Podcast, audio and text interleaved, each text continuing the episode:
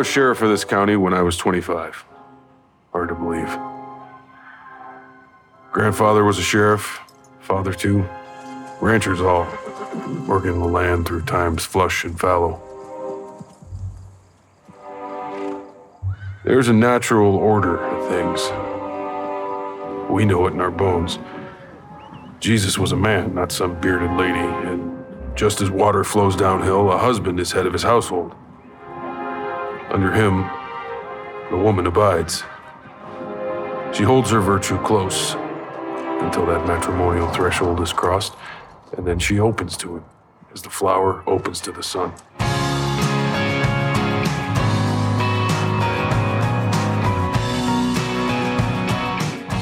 G'day. Do not adjust your vertical, your horizontal. Everything's okay.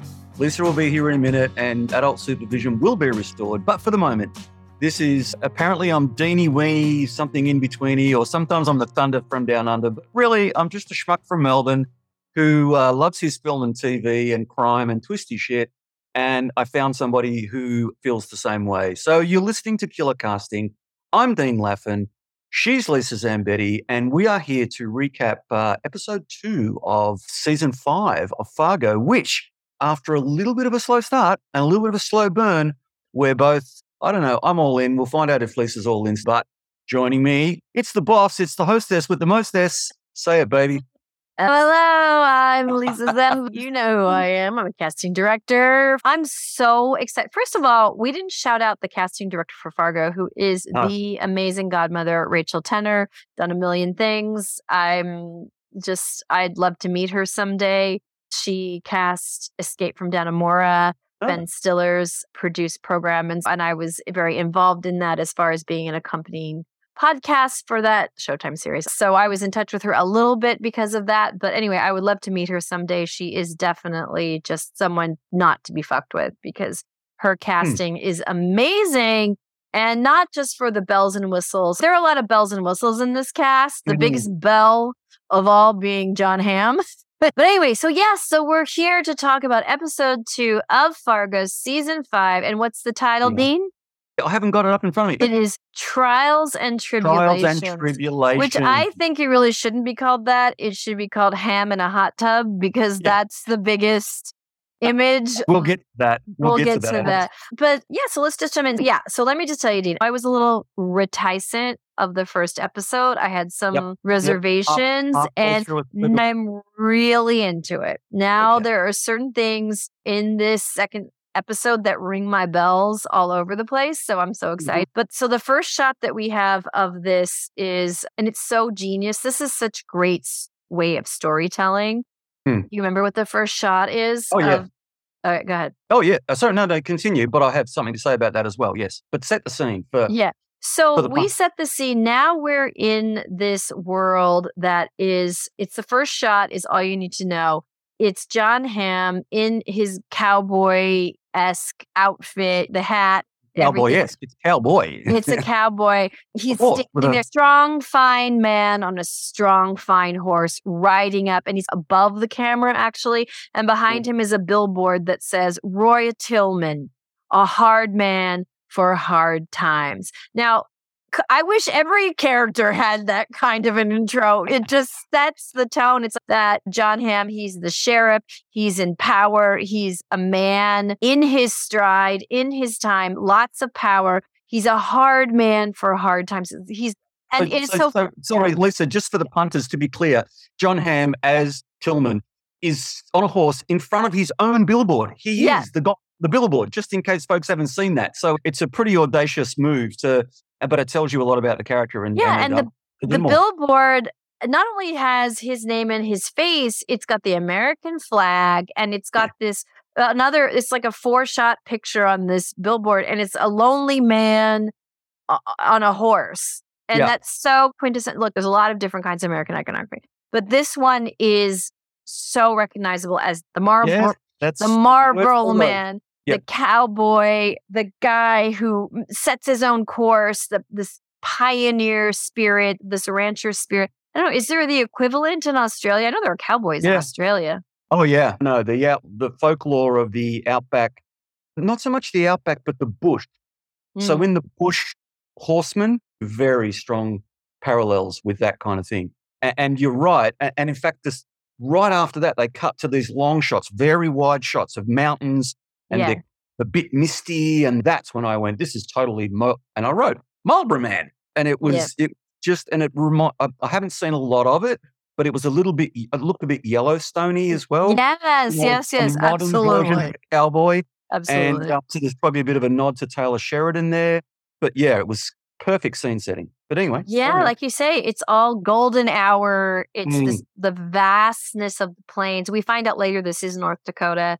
This should be the commercial for North Dakota tourism. And this character, he's got a strong jaw and this faraway squint in his eyes. He Mm. sees the the vastness of the territory. And I just think it's really great. And there's this opening VO that there's this voiceover over all Mm. of these images of the natural order of things. And Yeah. you hear Jon Hamm lecturing, but you don't really know who he's talking to, but you hear this very strong VO. And we cut to him sitting in a little, just a classic rural diner, coffee shop, cafe. I've been to a coffee shop like this on my way from LA to Bishop, which is where my father had a little little cabin.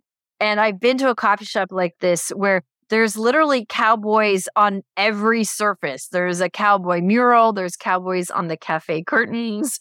It's there's probably something called cowboy steak on the menu. And Yeah, he's yeah. sitting there in this booth and he's very calmly lecturing to this young couple who look very strung out. And it really establishes in just a brilliant way his character, his power, and his mm. philosophy. So, do you want to talk about this scene? Yeah.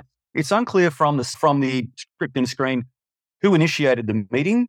It, I, I don't think it was the wife because she's too uh, dominated by the husband. Certainly wasn't the husband. So it, it might have been somebody that said, "Look, can you have a word to Sally and Barry or whatever their names are?"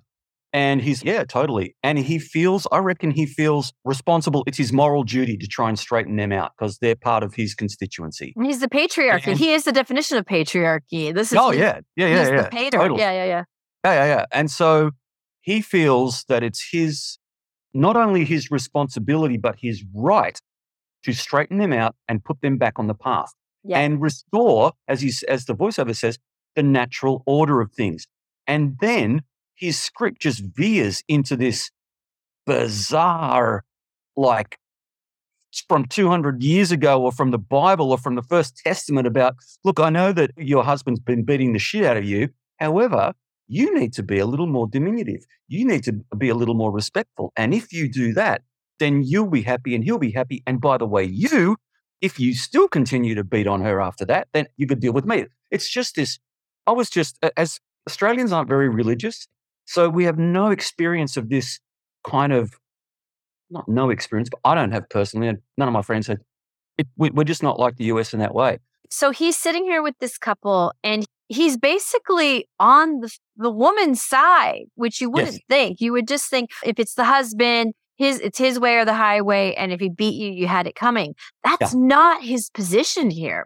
So jon hamm is looking at this couple and is very calmly saying that you can't be treating your wife this way. And sheriff jon hamm's deputy goes behind the booth and puts the husband in this death lock gets him in a headlock and is basically choking the life out of him. And it's, you? It's called, it's called, it's called a naked choke in MMA. You can just Oh, really? unconscious on that. Yeah, totally. Yeah. so, in his own messed up way, Jon Hamm is trying to do something right. He's Mhm. trying to say you Yeah. can't punch your wife out. He can see the bruises on her. And then to add insult to injury, the husband gets let out of the chokehold. And the minute he mouths back to Jon Hamm, you can't do this to me, Jon Hamm just flings his hot coffee in the husband's face.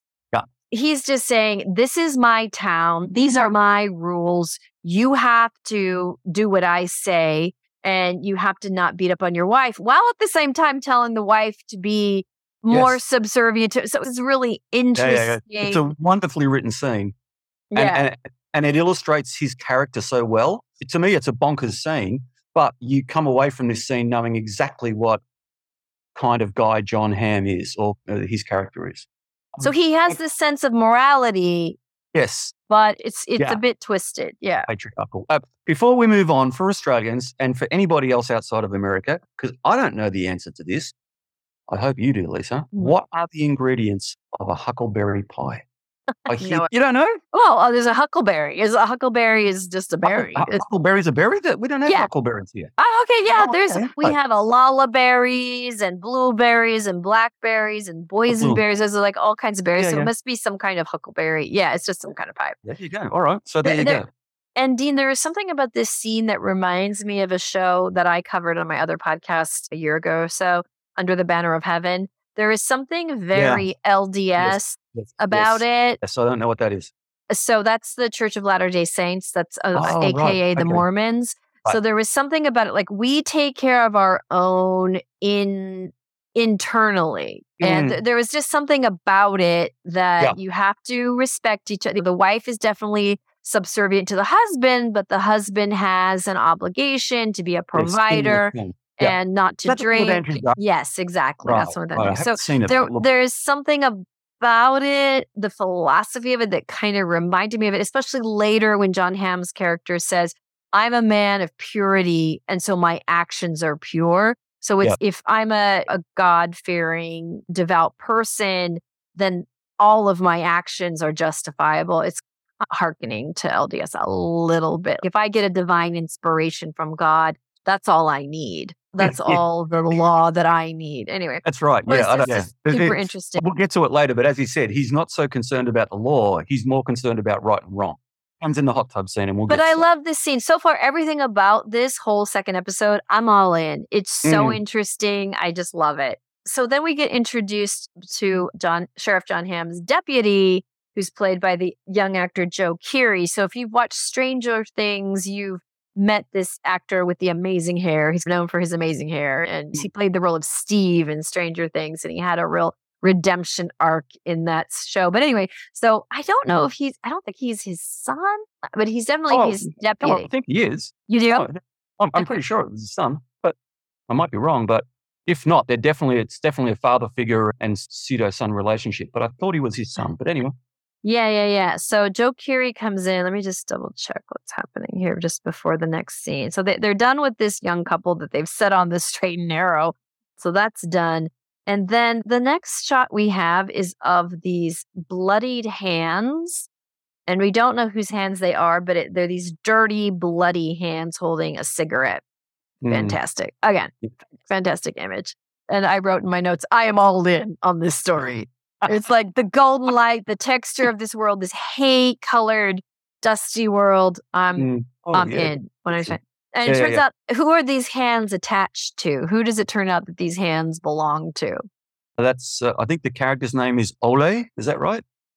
Yeah, but who do we know him from? I don't think we ever know what his name is, but he's from the previous episode. So yeah, he's he's the killer that got away from the convenience store. Yeah, so he's the thug, thug number one that that Yeah. comes to kidnap Juno Temple's Dot character, and Yeah. he survives her barricade in the convenience store. So he's there, and he got his ass handed to him by her, and you know, so he has this interaction. So now we it's revealed that it's Jon Hamm, Sheriff Jon Hamm, who's who set him out to Yeah, because we were wondering. her. Yeah, who is why? uh, Who's coming after this little mouse of a housewife who's right. got a steely edge? But what has she done? And who is the person that sent these two?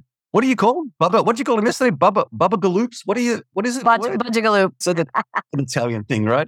So it's Okay, yeah. revealed that so now we now it's all connecting that this guy Mm. who has the, who would you say and the Anton what's it called haircut Uh, the Anton the Anton Chigurh like character from right for Old Man. Yeah. so he's been sent to to retrieve Juno Temple for Jon Hamm and he's you sent me to get a tiger I thought she was yeah, yeah, you didn't tell me. like, Yeah. you didn't tell me and he is mad he's you sent me I've I barely escaped with my limbs intact and I'm gonna need more money and more people if you expect me to go back out there, I wasn't prepared for the pain and suffering That's that right. rained down on him. And then he's like, Why do you even want this woman? He doesn't even understand why Jon Hamm wants her. And then it's revealed she's my wife. Yep. Now, I totally thought that it was like his daughter or something for some reason the the, the age differential for me Yeah, was- yeah. but it Um, turns out that she's his wife and he's been hunting for her for 10 years and what triggered this whole thing was seeded way back in the first episode is what Yeah. So when she's gone ballistic, when she tasered, they said tasered the cop by accident. And look at the scene, it's not by accident. She turned around, the cop's trying to restrain her. She's like, no, I'm not having this. And she tasered him. So she gets arrested, she gets fingerprinted. And when she's fingerprinted, she says to the guy fingerprinting her, you upload this into a national database or something, do mm-hmm. you? I totally forgot about And- that. Didn't clock that. And then the cop says, Why? Are you a wanted person? She just looks at him and shrugs. And but I went, That's gonna mean something. And of course, her fingerprints turned in in the hit, and Jon Hamm has obviously got a search for her fingerprints. Where he got her fingerprints from in the first place, I don't know. But anyway, it it, it identified her, and and so now he, he's ah okay. Now I know where to find her after ten years. Yeah. So it looks like he's been waiting for this moment. He's been waiting and watching and trying to find her. And then when her fingerprints finally hit, he sends out this thug to go get her. So it's it that's a great revelation and it and it connects it all. Now it's all starting to connect, right? So I don't understand this next scene. So this next scene is they walk thug number one out as though they're going to pay him for his trouble and then it turns out it's it, you know they're on this compound everybody's armed and it turns out that they're not going to pay him but deputy joe keery is actually going to execute him right Yeah. i'm wondering why i didn't this is what i didn't understand like why they need to kill this thug when Okay. So first of Yeah. all, by the way, so the character, the, the actor is Joe Keery, but it turns out his name is Gator Tillman.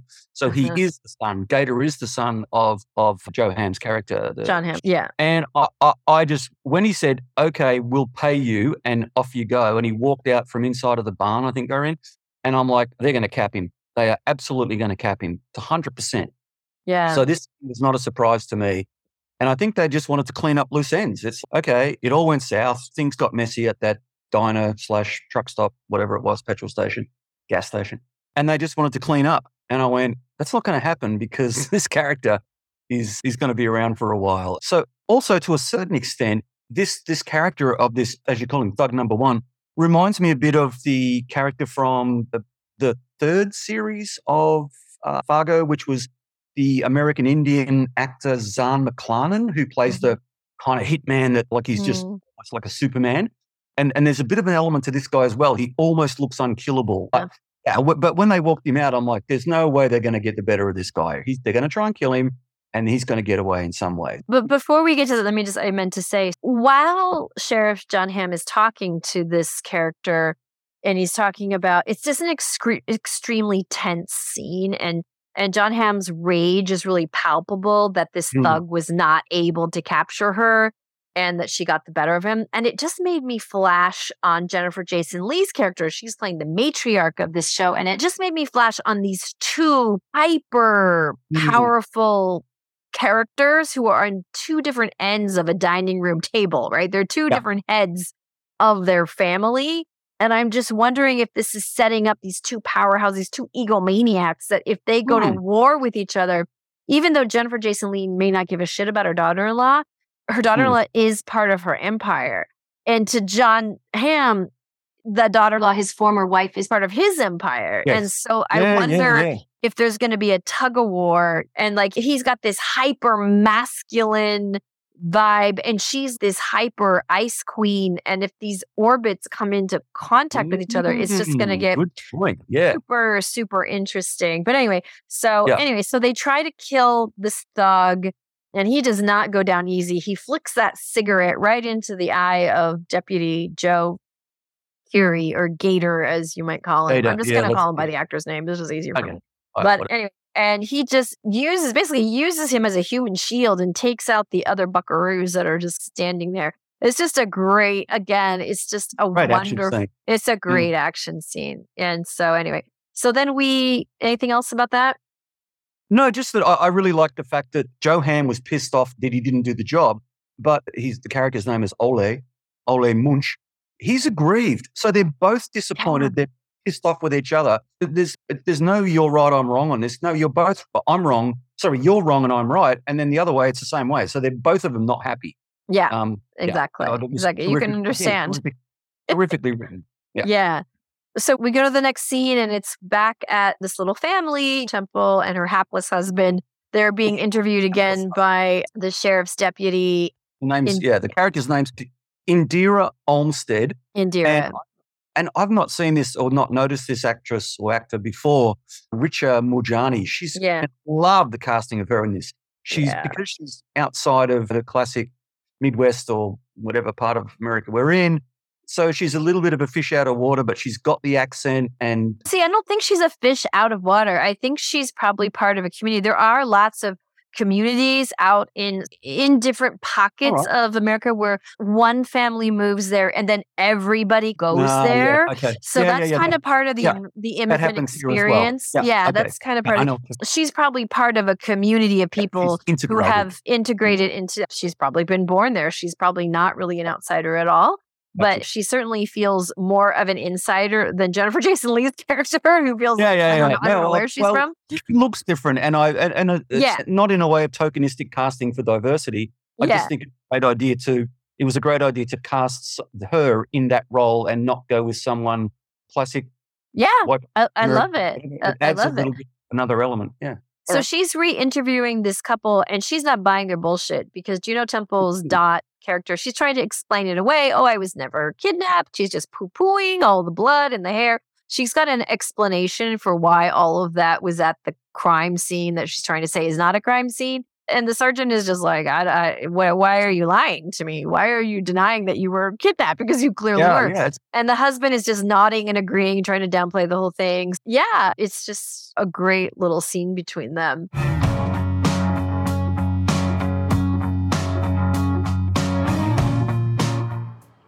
Like we said, this is all just a misunderstanding. Had a bad day, is all.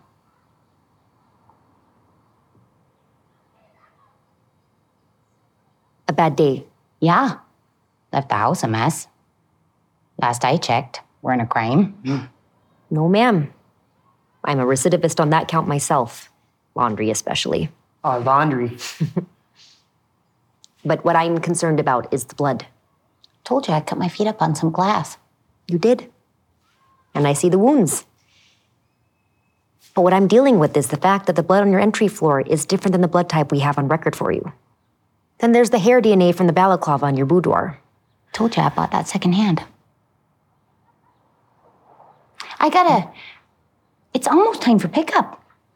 I told Scotty we could go to DQ after school, so Well, okay then. Thanks for your time. Mm-hmm. We're reviewing traffic cameras in the neighborhood, so if I have any more questions. no. She's. I mean, she's not listening to me. Uh, Danish Graves is our attorney. So if you need to contact us again, which you shouldn't, uh, Okay then.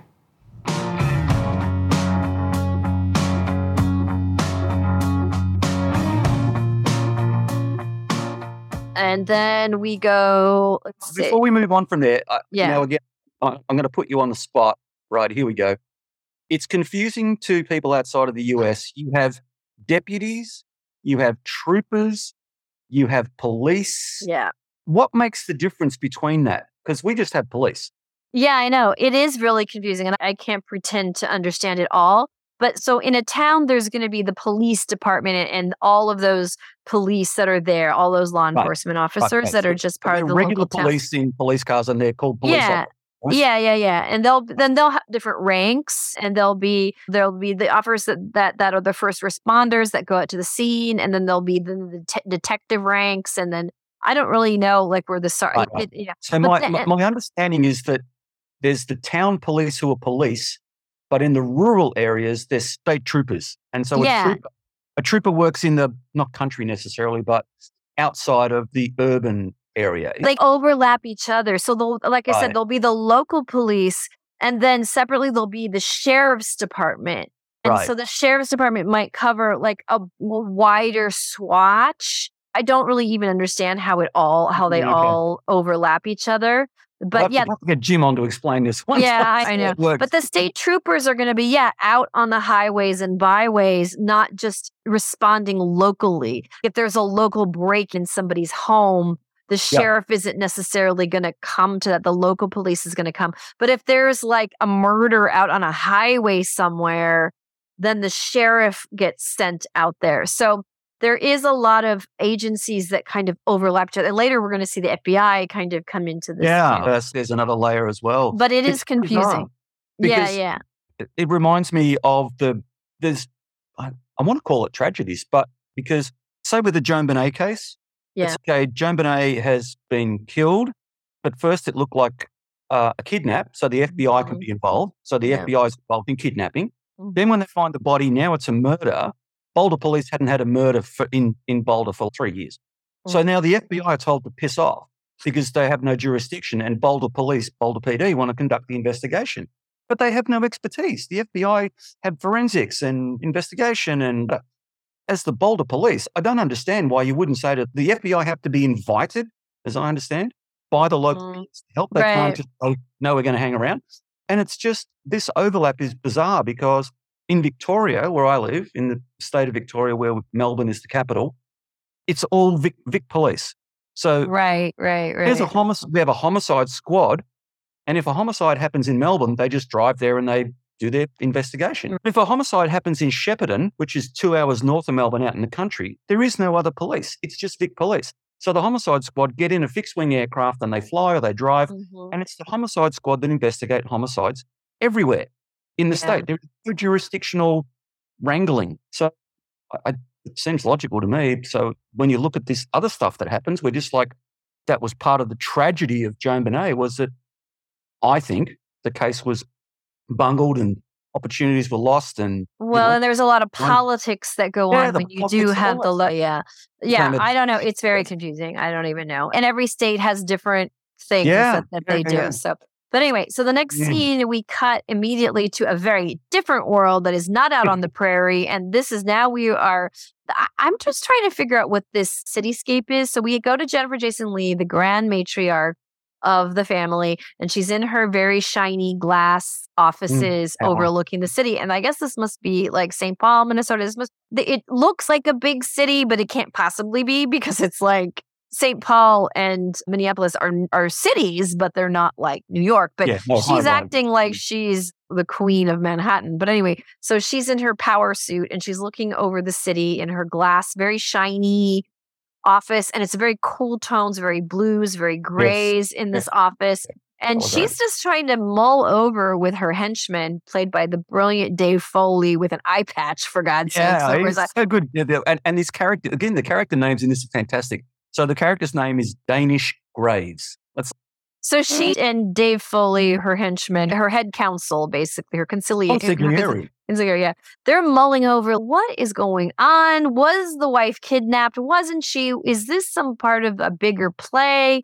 But the thing that is bothering me is Jennifer Jason Leigh's accent is straight out of Jimmy Cagney's. It seemed more southern to me in, in that particular scene. It was Not almost like me. an accent into a southern accent. But anyway, I don't. No, she seemed like this Chicago, like Right. you dirty rat. I'm gonna wring your neck if you don't tell me what's going on. I don't know. I didn't. I don't get it. But the two of them were like, something is definitely wrong with this situation. You know? It- it- the, the two of them, but her in particular, it's like she had a Rubik's Cube and she's turning it over. She's trying to work out how to solve the puzzle. yeah, yeah, yeah, yeah. Could it be that? Da-da. He's already got the dealership share and they've got a nice roof over their head.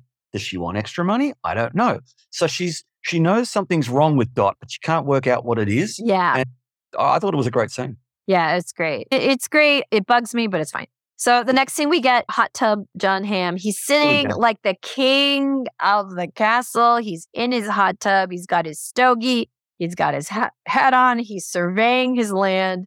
It's just, it's just, Yeah. he's the master of his domain. And his fucking nipples are pierced. Did you notice? I'm like, I love this guy. He's just carving his own path.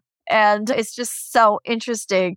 Joe, Deputy Joe Keery, sheepdogs up to him and embarrassed and is, yeah, I'm sorry that the thug got mm-hmm. the best of me. And, and the thug got away, right? Mm. So we don't know. Yeah. So anyway, Love and that. so and so this is an ex exposa splain where Mm. I, I didn't really love the rest of the scene. These two feds, two FBI people drive up.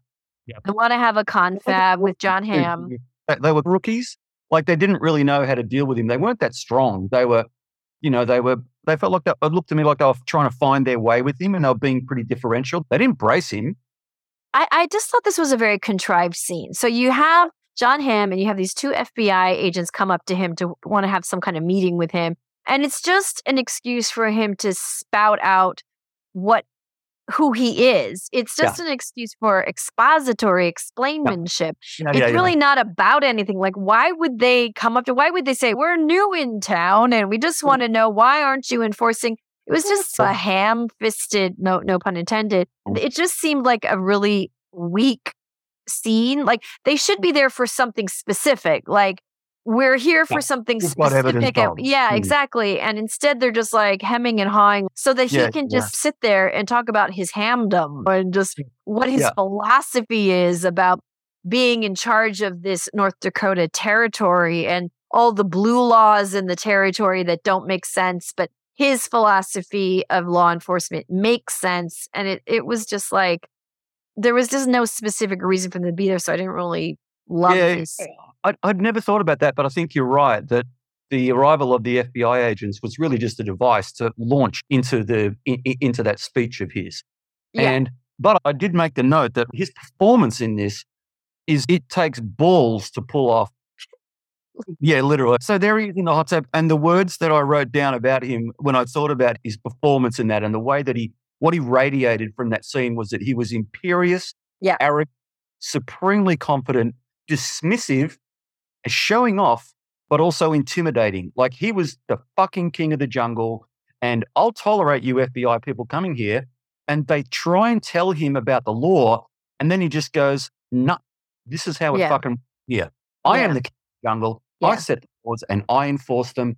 And then, and then he just stands up. And at the end of it, he just stands up completely naked facing them and just is like hanging it out there going, my dick is bigger than yours. Yeah, literally. I love that. Yeah, yeah, yeah. And uh, let- he's just like, I don't give a fuck. Anything else? Yeah. No? Yeah. Fuck. And his towel and the towel he wraps around his ham bones literally has his face on the towel. I love that. And Yeah. it just occurred to me that he is actually exact. That is exactly what J- Jennifer Jason Leigh's character is too. Everything you just Mm. described, the I don't give a fuck, it's my way Yeah. or the highway.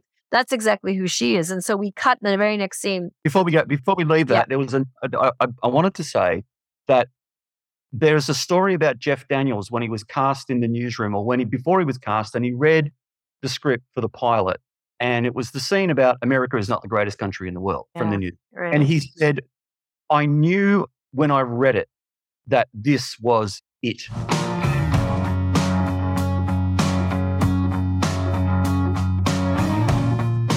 With a straight face, you're going to tell students that America is so star spangled awesome that we're the only ones in the world who have freedom?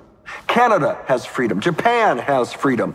The UK, France, Italy, Germany, Spain, Australia, Belgium has freedom. So 207 sovereign states in the world, like 180 of them have freedom. All right. And yeah, you, uh, sorority girl, just in case you accidentally wander into a voting booth one day, there's some things you should know. And one of them is there is absolutely no evidence to support the statement that we're the greatest country in the world. We're seventh in literacy, 27th in math, 22nd in science, 49th in life expectancy, 178th in infant mortality, third in median household income, number four in labor force, and number four in exports. We lead the world in only three categories number of incarcerated citizens per capita, number of adults who believe angels are real, and defense spending, where we spend more than the next 26 countries combined, 25 of whom are allies. Now, none of this is the fault of a 20 year old college student, but you nonetheless are, without a doubt, a member of the worst period, generation, period, ever, period. So when you ask what makes us the greatest country in the world, I don't know what the fuck you're talking about.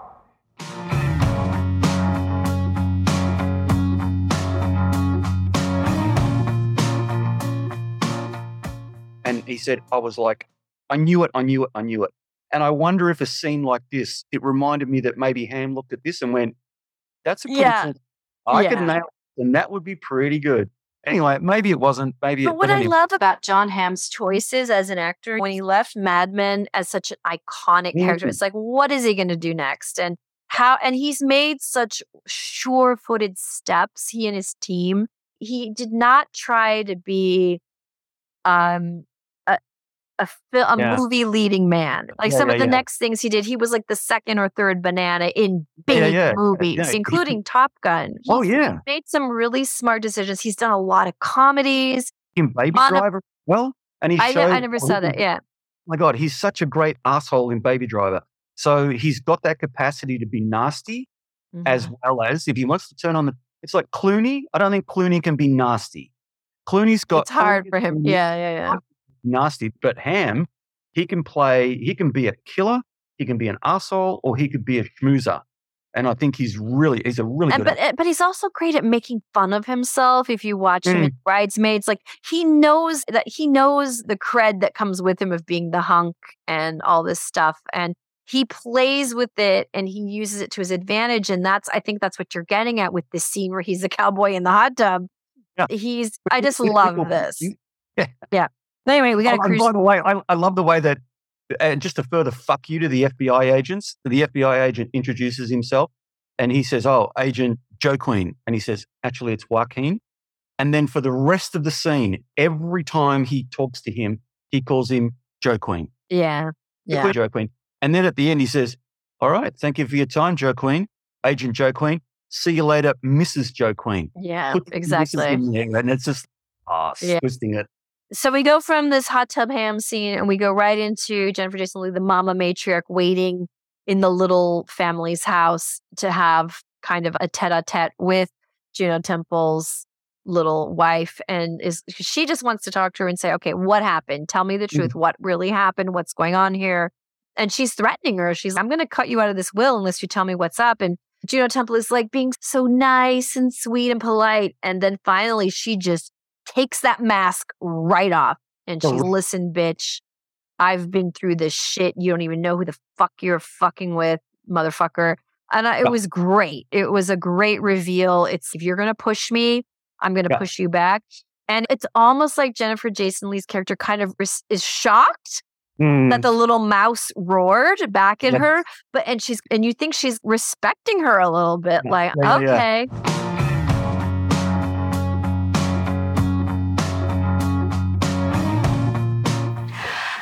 wanted a girl with papers, but my Wayne always liked a sassy thing with a tight caboose, so here you are. Haven't you ever had one of those days? So what if I do gotta screw loose? Stress and the like. I'm holding up my end of the deal. We're man and wife, him and me. And he loves me. There are ways we could change that. The holy bond, revocation of the trust. And cut you both out of the will, see if that moves the marker. What are you saying? I'm saying I don't trust you. You're up to something, and I won't have you dragging my son down. So, best you make excuses, you go back to wherever it is you were before you met. If you go easy, I could even see my way to staking you for the first two years. Listen, bitch. I've climbed through six kinds of hell to get where I am. And no Ivy League royal wannabe is gonna run me off just because she doesn't like the way I smell. If you wanna tussle with me, you better sleep with both eyes open. Because nobody takes what's mine and lives.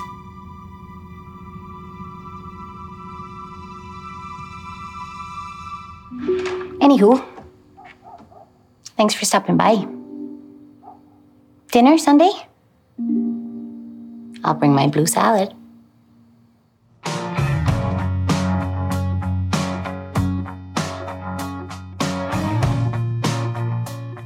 So they you don't know quite how they've left it, like what it all means. And then Juno Temple just goes into protective mode and MacGyver's the whole house, trying Yeah. to put all these like tripwires in place. Nobody's gonna get into this house, whoever you are, without me knowing about it. And that was pretty cool telling And daughter, let's uh, do some crafts. Yeah.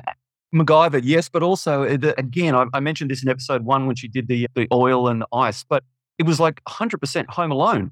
She's yeah, yeah, yeah, yeah. a sledgehammer up on a piece of rope above a, the door, and then got the electric current running through the windows and all that kind of stuff. And So it she's a- making it like a game with Yeah, her yeah, daughter. It's yeah. And then Yeah. next to it, then we go to the, the Kia dealership where the hapless husband. This is straight out of the original movie. I got a oh, heck Oh, of yeah. a deal for you. Do you even notice that when when Graves walks in, Wayne's on the phone and he's going, "Oh yeah, I'll get you those VIN numbers." Yep, Yeah. sure, absolutely, Yeah. So just like the original. And like, Exactly. but it's pretty bad. Exactly. Yeah. And so the lawyer, the mom's consigliere is there and puts the mom on the phone and is trying to say, now we realize the mom is not fucking around. The mom is, she Mm. was not actually abducted. The police may have found one of the kidnappers. We got to get you out of this relationship. Like, this is not going to fly. I am not going to, going to stand for this. And okay, so the next scene is, I had issues with this scene. So our dauntless deputy sheriff or local deputy Indira goes to visit the trooper that survived, played by Lamorne Morris, I think his name is. The trooper that survived this horrible ambush in the convenience store. And, and and Indira is trying to she, he's she's about to show him um Juno Temple's picture to see is this the the woman that was there with you who survived and and who basically saved you? And before she can show him the picture Deputy Joe Keery walks in. So Jon Hamm's henchman walks in. And I'm not sure what is he there? I don't understand why he's there. He's there he interrupts this meeting between these two Oh, law enforcement people and I, I can tell you now, he's Oh, there because sheriff said, "Okay, sh- you know, with this thing happened, this incident happened at the tru- at the gas station, and but the cop survived.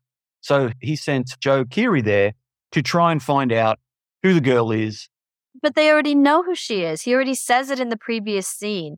He already says she lives, she's married, she has a nine year old girl. So I was like, I hmm. understand the scene as far as Indira going to interview the trooper and trying to identify if Dot is this mystery ninja woman.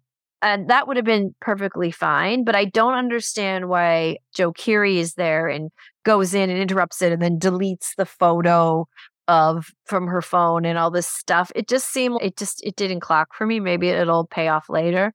But anyway, so moving Uh, on. it was, we- it was- it yeah. unrealistic because okay, he deletes the phone, uh, deletes the picture of Dot off her phone.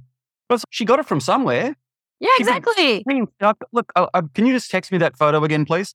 Or Yeah, you know, yeah. download it from the cloud or something. That was like as if he was del- burning a, an actual letter. It's no, that's not how that works. Yeah, anyway, it, it this is weird. it's, it's Uh, a. I'm prepared to forgive it. And as we come to the end of the episode, um, hapless husband Wayne comes home. He sees all these booby traps in his house, and it's like, what is going on? Why is our child hammering nails into a bat? Why is the whole is house he making booby a traps? zombie killer? Is what he Yeah, yeah, yeah. Why? What is going on? And Juno Temple just keeps trying to, to make him think that this is normal. And I, and I just love this character, the husband's character, because I feel so bad for him. I was like, he doesn't know who to believe. He's like a ping pong ball between Mm. his mom and his wife. He doesn't know what's going on.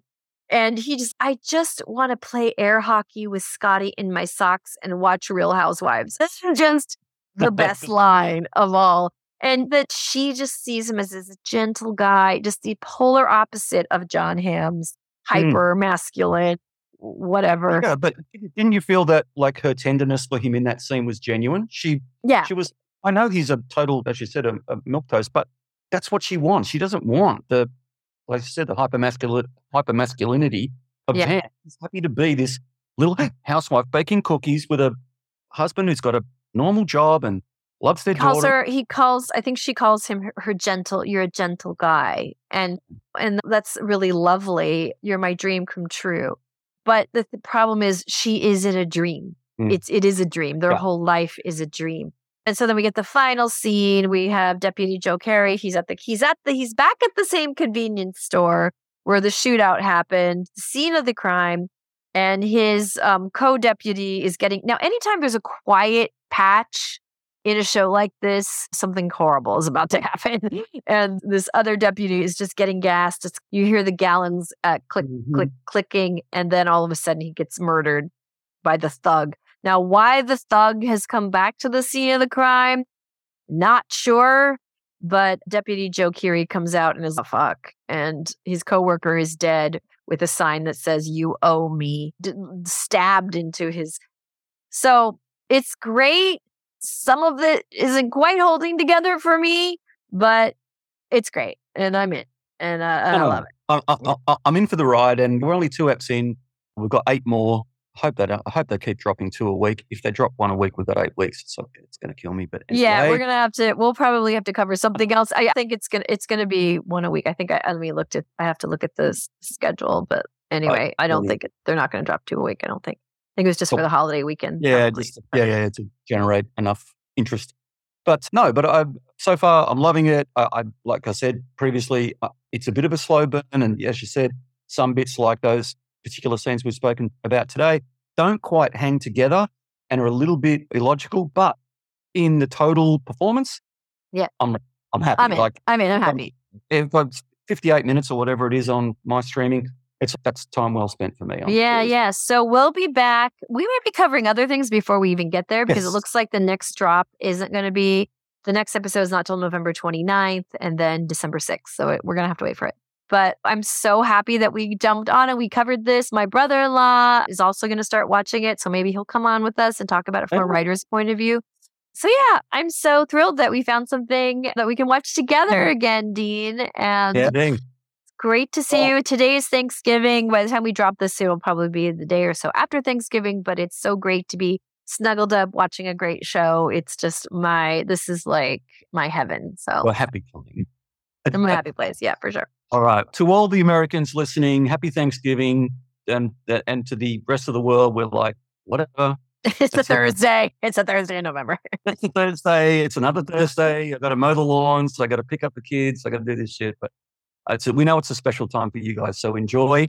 And yeah, we'll look forward to uh, more of this. But then uh, I just want to tell people, tell our listeners, um, very soon, as soon as I can convince Lisa, we Yeah. are going cover a British series called Wolf. Okay. And it is bonkers. Mhm. It is the best thing I've seen all year. So if you get out and watch it now, so I'm giving you a heads up, go and stream it now. It's, it's only, I think, six episodes of 50 minutes, something like that. So it's a limited series. And the performance of I- Iwan Rheon, who was Game of Thrones, he Game of Thrones. Yeah, he was the Ramsay bad guy. Bolton. Ramsay Yeah. Bolton, he was the bad guy Yeah. cast against type in this and but the whole series it's almost like a glass onion thing where once you think you've got it worked out it flips and it flips and it just keeps flipping and Okay. performances are so good so folks get out and watch wolf because we'll be doing that one shortly and then we can talk without spoilers Well, I'm gonna uh, have to figure out how to watch it because it's not on here. I'd have to get on the dark web and try to get on it. So we'll see if I can get on it. Okay, you'll talk to me later about that. Okay, okay, okay. That's on the down low. All right. For now, this is Killer Casting signing off.